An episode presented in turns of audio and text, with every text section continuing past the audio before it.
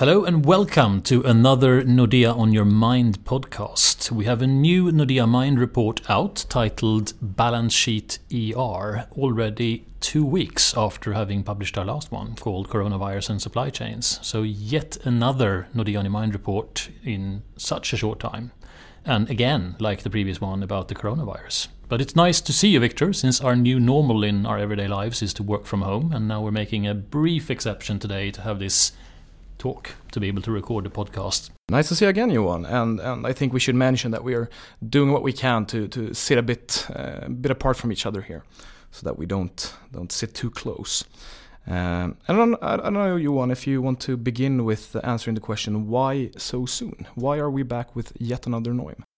Indeed. Uh, normally it would be more like six weeks before we put out another one, and now it's only two weeks. And of course, the obvious answer is the developments that we are seeing with the worldwide spread of the uh, COVID 19, which uh, we highlighted in the previous report uh, was running the risk of becoming a global pandemic and causing serious economic disruption.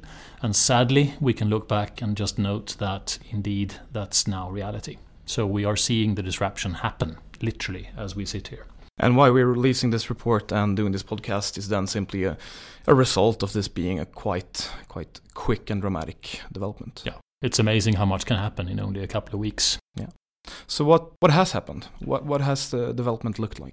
The breakout occurred in China, and we saw China already in January and February enforcing what we at the time considered to be very dramatic measures to try and contain the spread of the virus, with massive travel restrictions and lockdowns, particularly in the Hubei province where, where the outbreak started.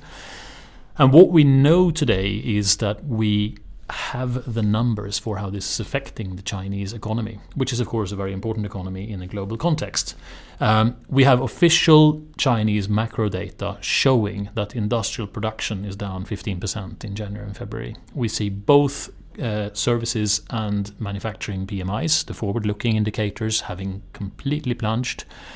And we see unemployment in the major cities has risen by one and a half percentage points in a couple of months, from five to six and a half. Now, that's unprecedented in how quick and how deep a downturn has happened, which is not really that strange from the point of view of this being driven by people being constrained to their homes, not being able to go out and consume. So it is, uh, as you describe, a quite quite dramatic uh, change uh, that's happened in China. Uh, but now we're getting reports of uh, Chinese being able to leave their homes, being able to consume more, and being able to to to go to work um, because they are, they have successfully with these measures managed to to uh, decrease uh, the spread of the virus, uh, and over a couple of days actually eliminated it as far as far as confirmed cases. Um, do you think this, uh, given the, the situation in Europe, um, I mean, we, we recently got the hard uh, macroeconomic data from China, and, and now we are in a similar situation as they were uh, maybe two months ago or one month ago. Uh, what do you think about the, the development in, in Europe? Yeah, it, it, I mean that's that's a pretty good way of describing it because what it means, of course, is that we now see corresponding measures being taken by European countries and being taken by states in the United States. Very likely, we're going to see that in other countries around the world as well, meaning that we can use the impact it has had in China as a blueprint for understanding how it will affect the economy, how it will affect companies in Europe and in North America as well. And we should also be mindful, and that's one of the points that we bring out in the report, that we can potentially see several waves of this. So once the Chinese have succeeded in containing the outbreak, if they see new cases flaring up, they might need to do more measures later on. Nobody knows yet, but what we do know is that in Europe, it's happening right now and it will affect us in the short term for sure, as these lockdown measures are in effect. So potentially, it is not only a one time thing and, and then we're done and can leave it behind us, but it has potential to be, to be longer than, than uh, most people would hope for. And I think that a sensible assumption to make if you're a company is to assume and to plan for this being something that features during the course of this year, rather than assuming and hoping that it's going to be over in a month or two. But the immediate pain is happening right now, and that's the key thing to focus on at the moment. And when thinking about that, focusing on the immediate challenge, if we look, Victor, at corporates, looking at how they are prepared to deal with this, given how it's going to impact them, how would you describe the situation among our Nordic large corporates today when it comes to liquidity and funding and, and, and, and needs that they have, given that they are going to face some pain in the coming months? There are there are many aspects to consider here. Uh, first, we could start on a slightly more positive note, in that from the previous studies we have done, uh, it seems that Nordic corporates are less leveraged than than uh, Europe uh, in general, uh, and especially compared to U.S. corporates.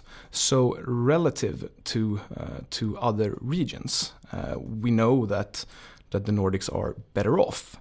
But and we want to really emphasize that this is a substantial disruption that is happening, and we started noticing already maybe two, three weeks ago, up to a month ago, uh, companies facing problems in, in, in, terms of decrease in revenues. Uh, and with the development we have seen now in uh, in Europe with the quarantines you're describing, uh, this effect has become quite dramatic. So so we're seeing top line declines, uh, and of course companies are doing what they can in order to to mitigate costs, in order to to not suffer as heavy from this decrease in revenues. Uh, but understandably, that that uh, takes longer than than it takes for the, the demand to disappear.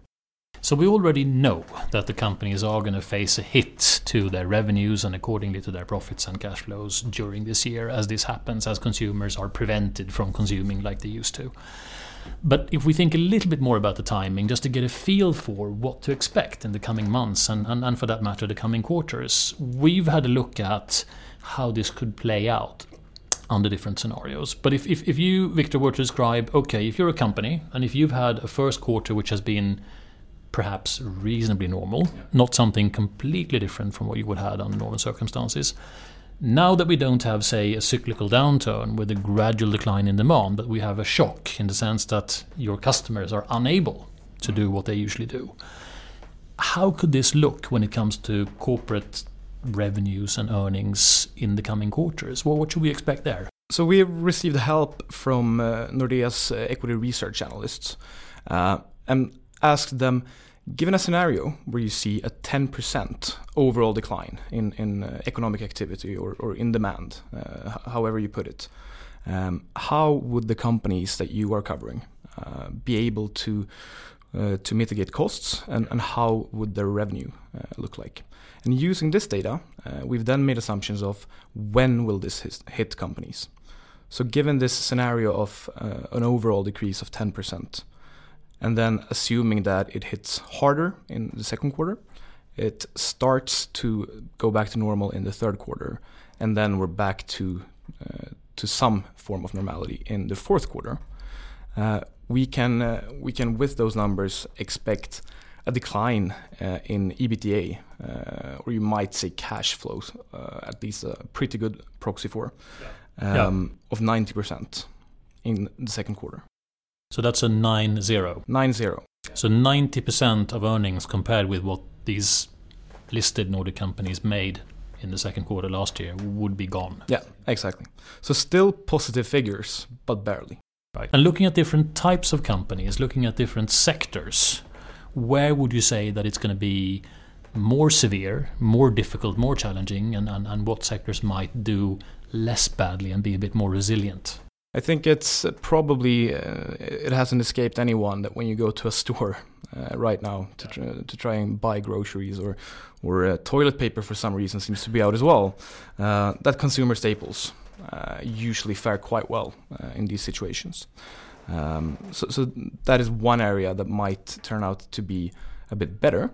Uh, but if we look at the figures on a sector basis, uh, we actually do see that overall it's a 90% decline. But for uh, sectors such as industrials or, or uh, consumer discretionary uh, or energy, we, according to this scenario, expect figures to be negative. Right. So negative EBITDA losses in the second quarter which of course then would need refinancing. And that means if you're in one of those industries, if you're still hoping or, or assuming that it's going to be a quick blip in the curve and then back to normality, you should perhaps think again and just make sure that you have the financial robustness to cope with the, the disruption that lies ahead in the next quarter.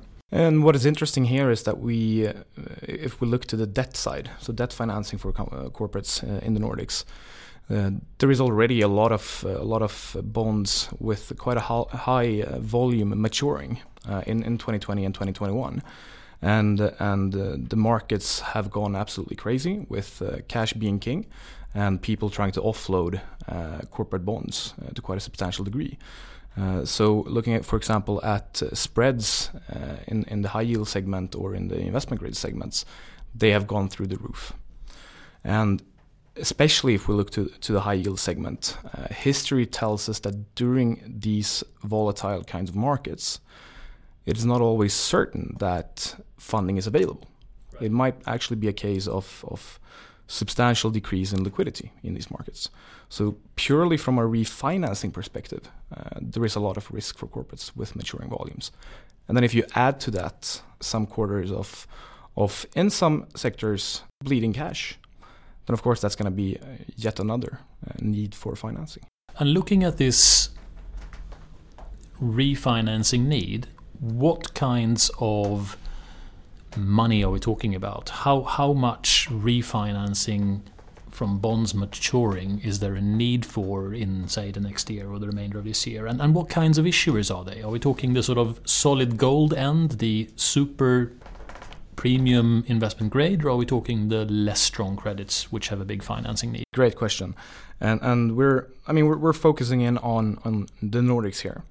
And uh, in, in previous Noims that we've uh, written and previous podcasts, we've described how how the uh, the Nordic corporate bond market has absolutely exploded in, in perhaps the last uh, 10 years or so. Uh, and what that means is that we've seen average annual issuance, uh, and this is important just to provide some context of the maturities. Um, but yeah, annual issuance of around 30 billion euros. in recent years, even more. And for the remainder of 2020, so from from this point and onwards, uh, we see um, maturing volumes of, uh, if I remember correctly, 27 billion euros. And in this uh, stock of maturities, uh, it is a substantial amount of not these golden uh, golden rated companies that that uh, you mentioned, but rather high yield or or unrated companies. And these are typically the ones that that during during shaky markets and, and, and liquidity uh, problems um, have troubles finding funding. And they would then, if the markets aren't there, need to refinance themselves elsewhere. So obviously there is there is a lot to think about. There's a lot of things going on, and corporates are are being heavily affected and will continue to be so. Um, so, so what have we seen happening happening overall to mitigate this? What are governments doing? What are or uh, central banks doing. But the good news is that both central banks and governments have announced already in the past couple of weeks unprecedented levels of support. So several central banks have cut policy rates. Most central banks in the advanced economies have uh, announced massive liquidity support by providing load guarantees, by aiming to directly lend to corporates, um, to make bond purchases to ensure that markets, debt capital markets function and that pricing is accurate and that there is liquidity in them. And, and, and that's, of course, fantastic. And when you say massive, I think we've heard the word unlimited from both the Fed and, uh, and from Germany. Exactly. Uh, in, in the case of Germany, uh, for lending, and in the case of uh, the Fed, for uh, purchasing bonds in markets. But, but, I mean, those are two pretty major players in the central bank world. And that tells us very clearly that these institutions see a real challenge here and see the, uh, the need to act. And it's, of course, incredibly welcome and absolutely critical that this support has been made available. When it comes to governments, what they have done is to announce fiscal stimulus, kind of a fancy word, but what it means is government spending in one form or the other to try and help companies, households to get through a period of economic activity coming to a screeching halt. If people no longer earn paychecks, well, then there's a problem in paying bills. If companies are no longer able to generate sales, well, It's difficult, to say the least, to generate profits, and then they need to be able to bridge that. And that's what governments are trying to do, which is, of course, extremely good. But with all that said, and, and, and to be very clear and open, being very enthusiastic and thankful, in my personal case, for these kinds of measures having been announced, I think that is super positive for the world economy. They can't really work magic. They cannot eliminate the challenge of corporates, as you described earlier, with the sort of earnings and cash flow outlook that we are facing for the next maybe two, maybe three quarters. Really, inevitably, will see a dent into their capital from having a negative cash flow uh, development. And, and, and even if they can pay employment taxes later, even if they can pay corporate taxes later, even if they can borrow money very cheaply to get funding to stay afloat, there will still be a hole in their capital by the fact that they will lose money for a period when this standstill is happening. Uh, so we need all to be aware that neither government support nor central bank support will take away that problem, which is why in this Nordea on your mind, to a much greater extent than in the previous one, we are also highlighting that those companies who see even a risk, a sort of meaningful risk of facing a quarter or two or three of that kind of pressure in having negative cash flows, they should very seriously consider raising new capital, new equity capital, if they can see a risk of a need for that in order not to be totally savaged and unable to do business again when things normalize, perhaps next year. Because as as you're saying, um, kind of accessing the, the, the, root cause, that's that's uh, not going to be anything to do with uh, the central banks, for example. So being able to to get demand back up and running, yeah. uh, that's simply an, uh, a question about quarantines. And and that's what needs to be done, but for a corporate, the key issue is to ensure that you can financially cope until normality returns. And it's not only about having funding during a quarter or two or three or whatever it might be, but it's also a matter of if the P&L damage you're going to suffer will be too great, you might need to repair that. And then it's much better, it can even be critical mm. to address that proactively now while you are able at all to do it, rather than find yourself in a situation a year out where the damage turns out to be irreparable. So be proactive. Exactly.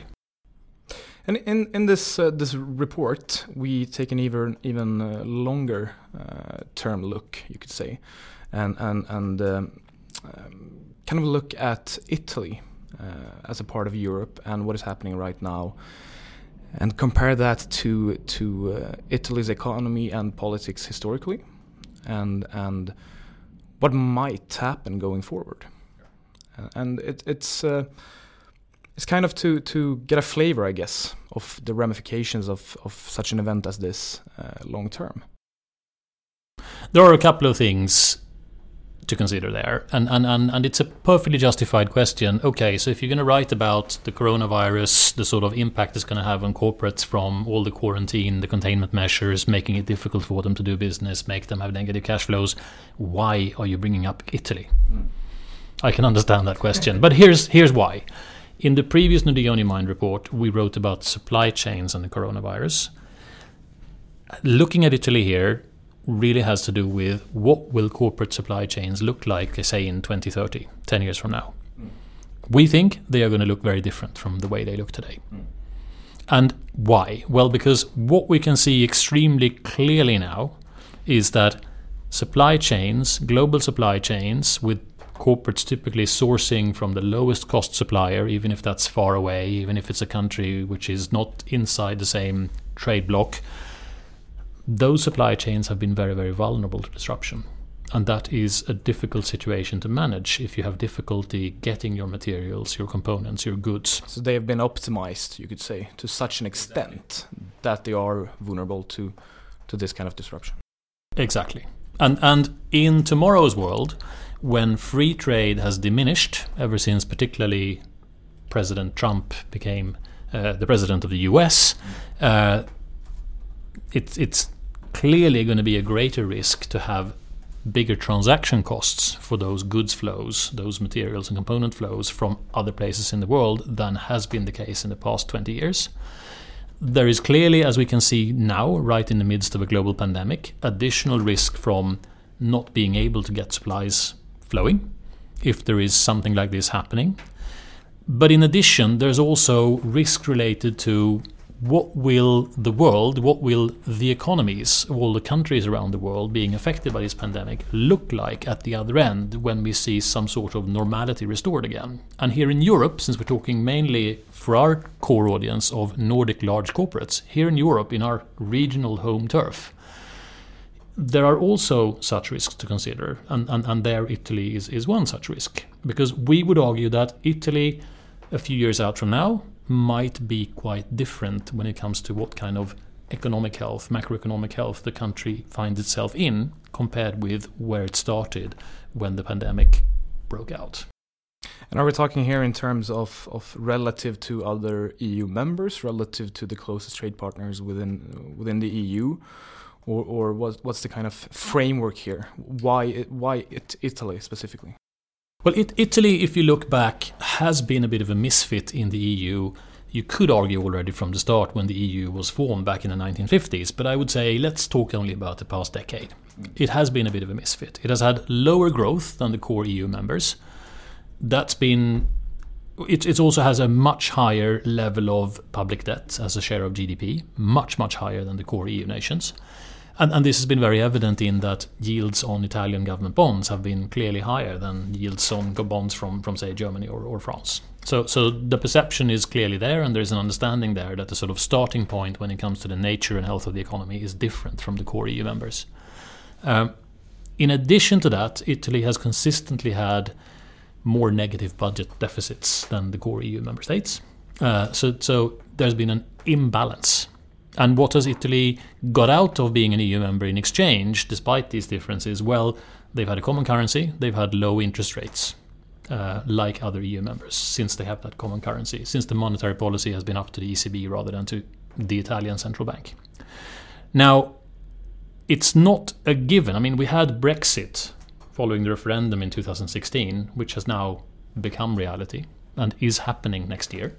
Um, it, it's not inconceivable that Italy could clearly now that it's going to suffer pretty badly from the severe uh, COVID 19 outbreak uh, happening in Italy right now, that its economy is going to suffer pretty severe damage while this goes on, and that the case, as perceived by the Italian public, by the Italian government, by, by the Italian electorate, the case for remaining in the EU is far from obvious. Already, if we look at polls in Italy now, we can see that there is a majority when it comes to public opinion against Italy being a beneficiary of being an EU member. And also, Italy is actually a big net contributor to the EU. Italy helps pay for the EU, pays more to the EU, into the EU, than it receives back. So, Italy is coming from a background of, of as you described it earlier, budget deficits, and and overall a worse economy than than many other comparable countries in in Europe. Uh, and the political arena is such that people are doubting the EU, and they are net contributors. So, so, so they're putting money into the EU to a greater extent than that they're getting out of it. And not only that, if you look at the domestic Italian political scene, it's you could argue, a bit chaotic. Uh, if you look at the voter support spread between the political parties, it's only 20% of the voter support which is for mainstream political parties, with 80% support for what I would call more fringe or populist party movements. And also, the level of support can vary hugely just over the course of a couple of years. Um, the, the, the, the, biggest political party in Italy in the last election in 2018 was the Five Star Movement, founded only 10 years earlier by a stand up comedian. And they commanded 31% of the votes in the 2018 general election, and they've gone down from that 31% to today being at 14. So, so it, it's not the most resilient of political environments. So if you add up the differences between the Italian economy and what's required by the Maastricht criteria in the EU and the EMU to the current political situation in Italy, and then throw in that the economy, the Italian economy, is going to suffer a pretty massive blow from the consequences from the COVID 19 outbreak. And if we look a few years ahead, we're not making any specific forecast here, but what we're saying is, not least given the Brexit experience, you can envisage a scenario where Italy might in the future no longer wish to be an EU member. And there can be other political changes in the country as well. There is a risk that this is putting fuel on the fire. Exactly. And if you're a large corporate in the Nordics, if you have a manufacturing base in Italy, if you source components and materials from Italy, if you sell to Italian customers, you need to ask yourself the question what level of risk do I see for that business in Italy? If that's 20% of my global footprint, am I okay with the fact that maybe tomorrow there's not going to be zero currency risk there? Mm. Maybe tomorrow there's going to be a completely different funding interest rate for my Italian operations. If you want to be really, really imaginative, consider risks like expropriation or nationalization or those kinds of things. I'm not saying that we expect that, but again, if anything, we've learned from uh, the past four or five years, it is that sometimes unexpected things happen. I think that that's uh, that's a qu- quite good way to sum up sum up the the current case of uh, of Italy, and uh, I, I, think we're we're starting to to um, uh, run a bit long with this podcast. So you want if if uh, you want to leave the listeners with the key conclusions from uh, from this uh, this report. If you're leading a corporate, make sure that you have liquidity, that you have funding, and that you look seriously at: Are we going to need additional equity capital? And put that in place. To the extent that the circumstances allow you to do it, do it and do it now to get through this year. For the longer term, perhaps start thinking now, although the focus needs to be on the immediate issues in the short term, but start thinking now about what should our supply chain look like for tomorrow's business and how do we feel about the risks we can see around the world in the footprint that we have. I think we leave it there until next time. Until next time.